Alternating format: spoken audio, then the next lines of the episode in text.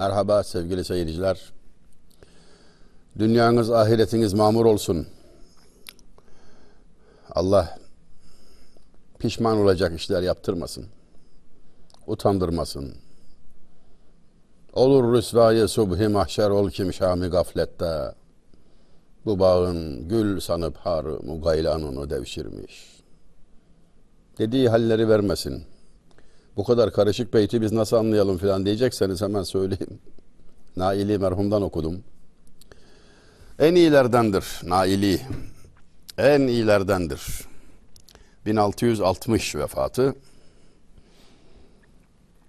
Sepki Hindi derler yani onun şiir tarzı hakkında böyle bir literatürde terim vardır. Ne demek denilirse Hint yolu, Hint usulü. Bu usul ilginçtir biraz. Gizemli, efsunlu, böyle sanki alternatif bir evren gibi. Başka bir dünyada yaşarsınız adeta. Uzun terkipler, zor anlaşılır imgeler falan. Bizde birkaç ustası vardır. Şeyh Galip, Naili merhum, Neşati, Fehim gibi. Efendim bu dört şairi bilhassa bu usulün ustaları olarak kaydederler. Dedim ya 1660 vefatı. Önce Merkez Efendi kabristanına defnolunmuş. Garip adamın teki.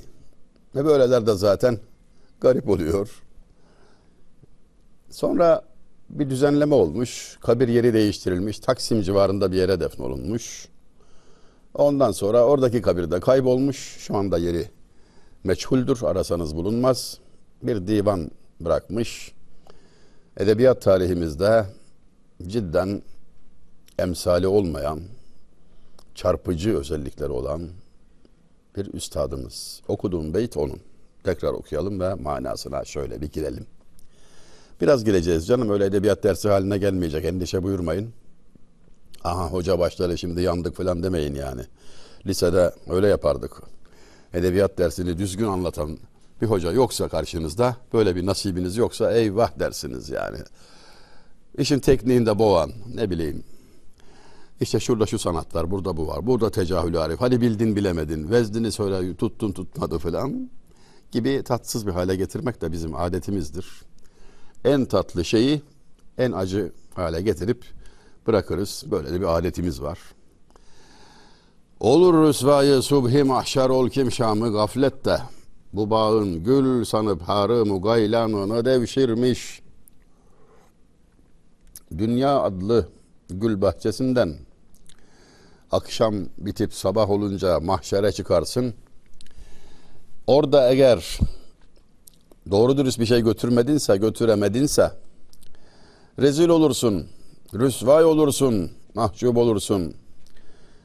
Ve sana mahşer halkı der ki gül bahçesinden geldin de dikenden başka bir şey bulamadın mı?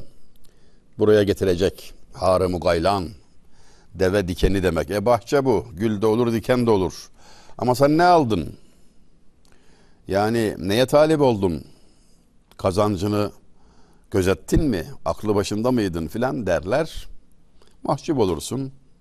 Öyle olma diyor yani. Öyle olma fırsat eldeyken.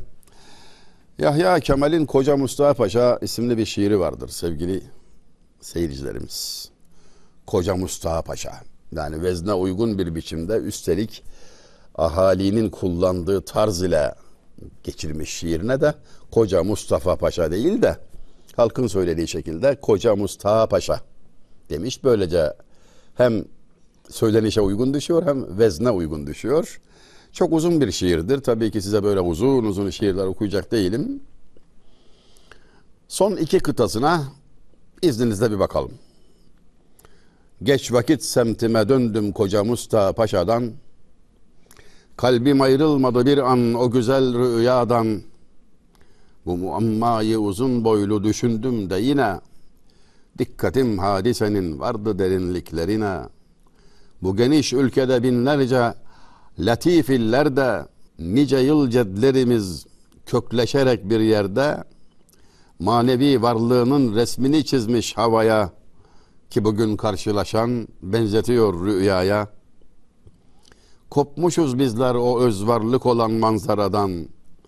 Bahseder gerçi duyanlar bir onulmaz yaradan.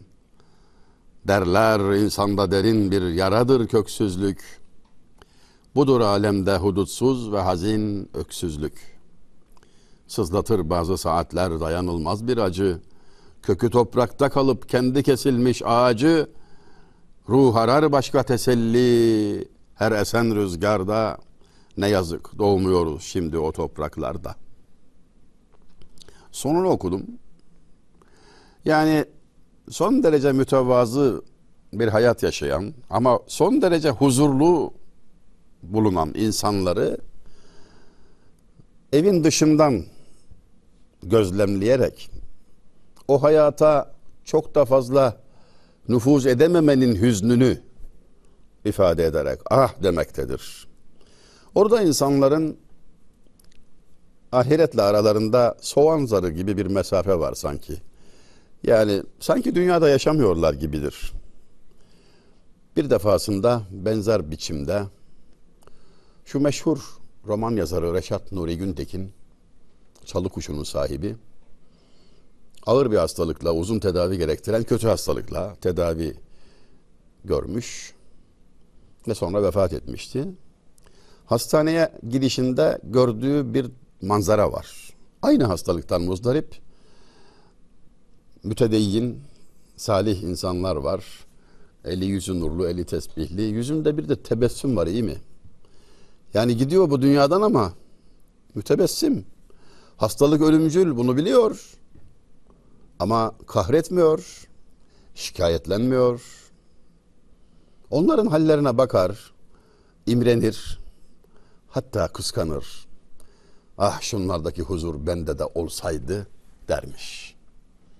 Ama tabii nasip meselesi. Kavuşmadığı, kavuşamadığı nimeti o da fark ediyor ve hüzünleniyor.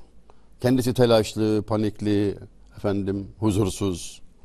Aynı hastalıktan muzdarip o güzel insanlar gayet neşeli. Ölüm güzel şey budur perde ardından haber. Hiç güzel olmasaydı ölür müydü peygamber? Havasında gidiyor. Ölüm ölene bayram, bayrama sevinmek var. Oh ne güzel bayramda tahta ata binmek var. Tadında gidiyor. Kapı kapı bu yolun son kapısı ölümse. Her kapıda ağlayıp o kapıda gülümse.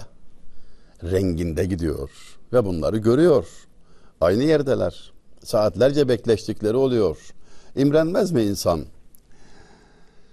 Cemil Veriş Üstad iman sahibi samimi bir Müslümanın huzurunu tarif ederken hangi ideoloji, hangi havalı sözler, felsefi cereyanlar insana bu huzuru bahşedebilir diye bir işaret verir.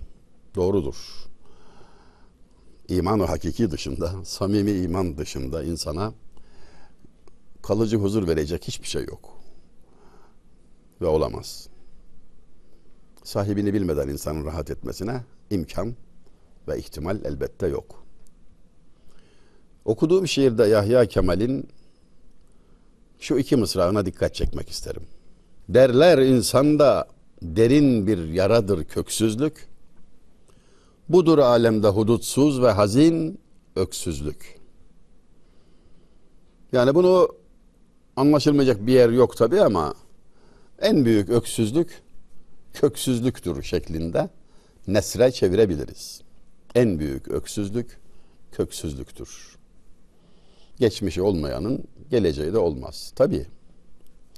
Ancak kendi hicranını hem milletin hem kendinin samimi hicranını ifade ederken tam isabetle bunları söylemiş şair ama biraz insafla düşünsek kendimize bir baksak, tefekkür etsek canım, öksüzlükten söz edilecek, köksüzlükten söz edilecek son ülke. Yani İstanbul, Türkiye, Türk milleti bizler mi köksüzlük derdiyle muzdarip olacağız dersin.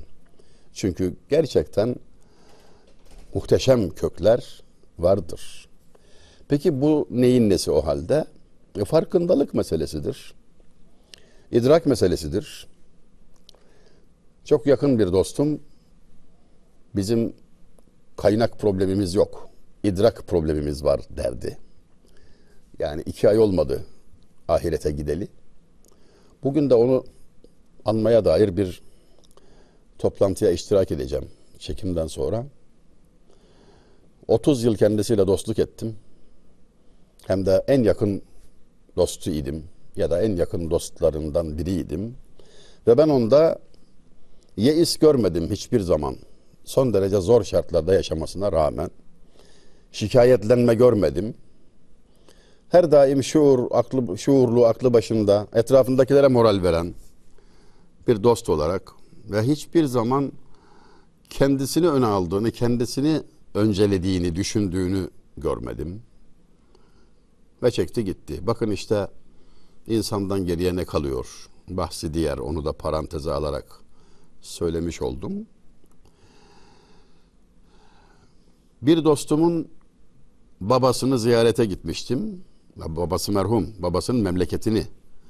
Orada bulunan bir kavuncu, bizim oralarda kavuncu demezler, kelekçi derler.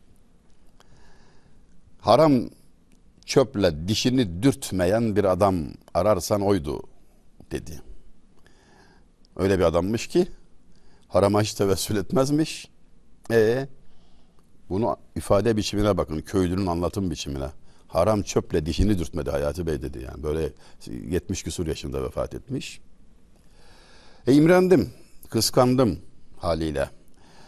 Ben nasıl anılırım gidince kim bilir demekten kendimi alamadım. Ve tabii bizim düşünmemiz de lazım. Biz bugün çocuklarımıza mesela böyle rahat bir biçimde demekte miyizdir, diyor muyuzdur ki yavrum size haram lokma yedirmedim. Size haram yedirmedim. Bu çok önemli. Yani bir gün gidersin senden bahsederken evladın ne hatırlar, seni nasıl yad eder, merhumu nasıl bilirdiniz sualinin cevabıdır başarı diyoruz ya her vesileyle. Merhum Adnan Kahveci'den de duymuştum. Öyle derdi. Başarı merhumu nasıl bilirsiniz sualine verilen cevaptır. O cevapta gizlidir. Köksüzlük ve öksüzlük. Bizim bir köksüzlük sıkıntısı yaşamamız ki bir miktar böyle bir ızdırabımız olduğu açıktır. Ancak ihmalimizden olur. Gafletimizden olur. Adam sen de dememizden olur. Kanuni merhum bir soru sormuştu. Devleti Osmani ne vakit inkıraz eder? Şeklinde bir soru sormuştu. Rivayet muhteliftir. Ebu Suud Efendi'ye sordu diyen var. Beşiktaşlı Yahya Efendi'ye sordu diyen var. Neticeye tesiri yoktur. Hiç önemi yok onun. Kime sorduysa sordu. Aldığı cevap önemli. El cevap neme lazım. Şimdi öyle bir cevap ki bu. Evet. Şeyhülislam fetvası, alimin cevabı kısa olmak esastır. Çok laf çok hata. Kısa olur doğru da e, sual de ona göre hazırlanır. Geniş kapsamlı bir sual sorulur. Olur mu dersiniz? O da el cevap olur der biter. Fakat bu suale bu cevabın gelmesi hem de böyle biraz da lakaytmış gibi lakaydi hissettiren neme lazım cevabı merhumu sinirlendirdi. Kanuni merhum babasına çekmiş az da olsa sinirlendi haliyle işte azletti filan falan arkasından yerine tayin olunan Edirne müftüsü gelmem dedi. Neden gelmediği sorulunca o, o hayattayken biz oraya gitmeyiz haddimizi biliriz filan. Yani merhum avukat Yusuf Türel'den dinlemiştim. Mecburen sordu. Böyle cevap vererek bizi kızdırdın hocam dedi. Yani nedir bu cevap? Halbuki cevap yeterince açıktı. Kendisi şerh etti. Efendim iki manada, iki vecihli bir cevap verdik. Neme lazım dedim çünkü Devlet-i Osmani ne vakit inkıraz eder sualinin günümüz Türkçesiyle karşılığı Osmanlı Devleti ne zaman çöker? Çöker mi? Evvela bu sorunun soruluş tarzına dikkat kesilmek lazım. Bu soruyu soran Kanuni Sultan Süleyman. Yani kendisinden habersiz kuş uçmayan bir dönem. 52 devlet bağlı yani muhteşem Süleyman. Allah gani gani rahmet etsin. Yani onun yıkılışa dair endişe taşıması bir defa çok yüksek bir şuur seviyesine işaret ediyor. Demek ki dert etmiş, düşünüyor. Tamam. Bu anlayıştır, kavrayıştır. Allah hepimize nasip etsin. İkbal günlerinde şımarmayıp yani acaba bugün bahar ama ne bileyim ben arkasından bir şey gelir mi bir felaket gelir mi? Gelirse sebep ne olur? Ne gibi tedbirler almalıyız? Dikkati şuurudur bu sualin arka planındaki motivatör. Ondan sorar adam yani. Peki neme lazım cevabı burada? Ne işe yarar? Ne demiş oldum? Birincisi benim problemim değil sultanım. Yani yönetim sende dikkat edeceksin, gayret edeceksin, uyumayacaksın, tedbirli olacaksın. Neme lazım. Yani laiklik kavramına bir de bu pencereden bakmalı mı? İyi olur. İkinci mana ise, cevaptaki ikinci mana ise neme lazım çoğalırsa, insanlar neme lazım demeye başlarlarsa, şuur zayıflarsa, sıkıntı var, dert var, görülüyor. Ama diyor ki yani şimdi benden uzakta diyor yani neme lazım, bana dokunmuyor ya filan derse bilhassa görevliler, sorumlular işte o zaman devlet çöker demek istedik. Diyerek hem gönlü alındı sultanın hem cevap bir açıklık bir sarahat buldu. Vuzuh kazandı. Bize de ders oldu. Sakallı Celal demişti. Bu memleketin bilgilileri ilgisiz, ilgilileri bilgisiz. Lafa bak. Bu memleketin bilgilileri ilgisiz diyor. İlgilileri de bilgisiz. Aynı adamın Sakallı Celal'in böyle çok dikkate şayan sözlerini belki hatırlamakta fayda var. Biri şuydu. Doğuya giden gemide batıya koşan tayfalarız. Aydınları kastediyor. İçlerinde kendisinin de bulunduğu münevver tayfasını kastediyor. Okumuş yazmış, okur yazar çizer takımını yani. Düşünen falan kısmını kastediyor ve diyor ki gemi doğuya giderken biz batıya koşan tayfalarız. Yine bu memleketin aydınları demişti ki kendisi mutlaka dahil. Körler ülkesinin şaşılarıyız demişti. Velhasıl bütün söylediklerimin hasılı özeti şöyle verilebilir, verilmeli. Ben de, ben zaten lafı oraya getirmeye çalışıyorum. Eğitimde ve kültürde bir zaaf içinde olduğumuz kabul gören bir durum. Genel kabul gören. Yani yaptık her şeyi ama ya eğitimde kültürde zayıf kaldık. Doğru. Yani gayrı kabili inkar eski deyişle. Ortada. Bundan dolayı ızdırap çekiyoruz. Çekmiyorsak da çekmeliyiz zaten. En yüksek kademeden itiraf görmüş bir arızadan söz ediyorum. Tamam. Bu çok önemli tabii yani kabul etmek, bunu inkar etmemek, ikaz edici, bir fonksiyon icra eder ve faydadır elbette. Faydadan hali değildir. Şimdi ben kendimi tartıyorum. Sizlere de böyle bir teklifim var sevgili seyircilerimiz.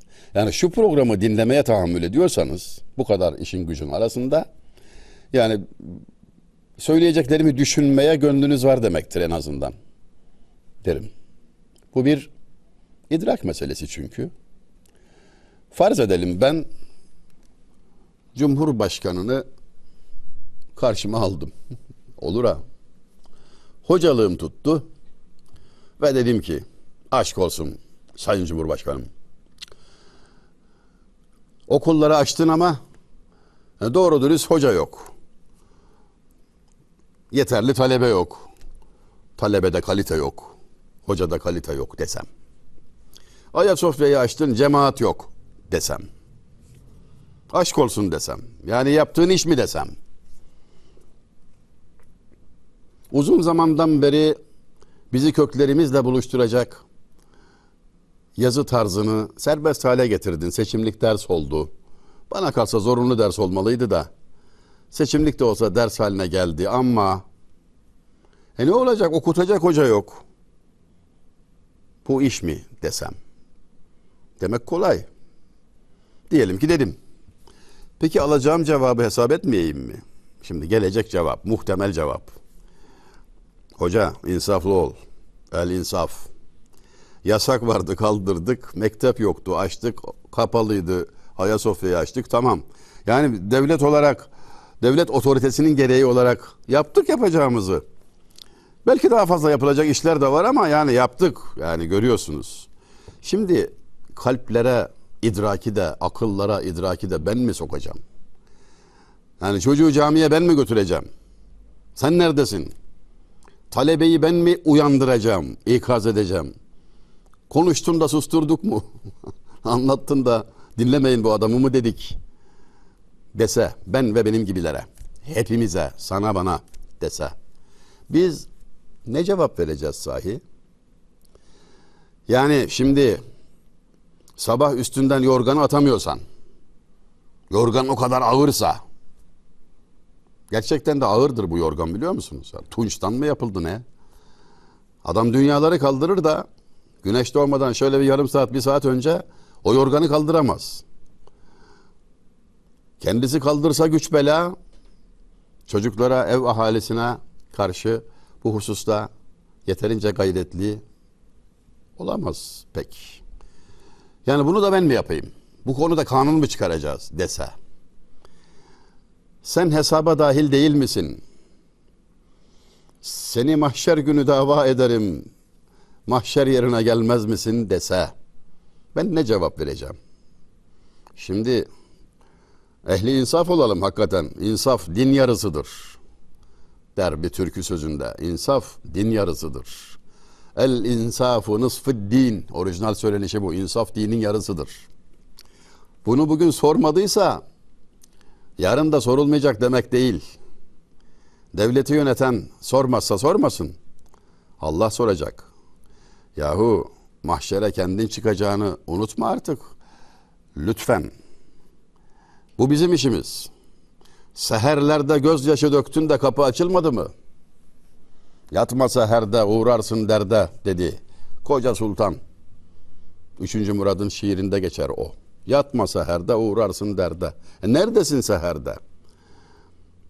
Japonlar en ciddi iş toplantılarını saat 5'te yaparlarken, Almanlar saat 6'da arı kovanı gibi çalışırlarken, arı kovanındakiler gibi çalışırlarken, ki bu iki ülke çok dikkat çekicidir. Cihan Harbi'nin mağlupları, ikinci Cihan Harbi'nin mağlupları yerle bir olmuşlar.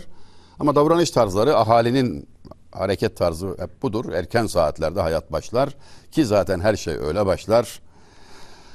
Başarı sabah namazıdır. Sevgili seyircilerimiz. Yani bunların ferdi sorumluluk konusu olduğunu hatırlayıp seher vakti dökülen gözyaşının bombalardan tesirli olduğunu hatırlayıp hatırlatıp kendimize çeki düzen vermemiz gerekmez mi diye sorasım gelir. Hangi köksüzlük? Bu ülkede, bu coğrafyada köksüzlük mü olur? Ama şaire de söyletmiş işte. Haksız mı? Yaşananlar var, görüyor, biliyor. Yani bir göçüntüye, bir çöküntüye maruz kalmış bir nesilden bahsediyoruz. 1884 doğumludur Yahya Kemal. Yani 30 yaşına kadar sallanan bir Osmanlı Devleti'nin tebaası. Ayağının altından yer çekiliyor. O neslin ızdırabı. Annesi bile kaldı ta Üsküp'te. Kabri oradadır. Ki bir şiirinde selam gönderir ezanı Muhammedi şiiriyle. Anamın kabrine hediye olsun şu şiirim der. Bizler irtibatı koparmamalı, yeraltı dünyasıyla irtibatı koparmamalı ve köklerimizle daha bir yakınlaşmalı, hatırlamalıyız, hatırlatmalıyız. Babalık budur ve asla unutulmamalı. Baş öğretmen anne ve babadır. Hepimize düşen çok ciddi görevler var, şuur var. Allah bizim şuurumuzu, izanımızı açsın bize irfan nasip etsin derim. Vesselam. Daha fazla video izlemek için kanalımıza abone olabilir, ilk izleyen olmak isterseniz bildirimleri açabilirsiniz.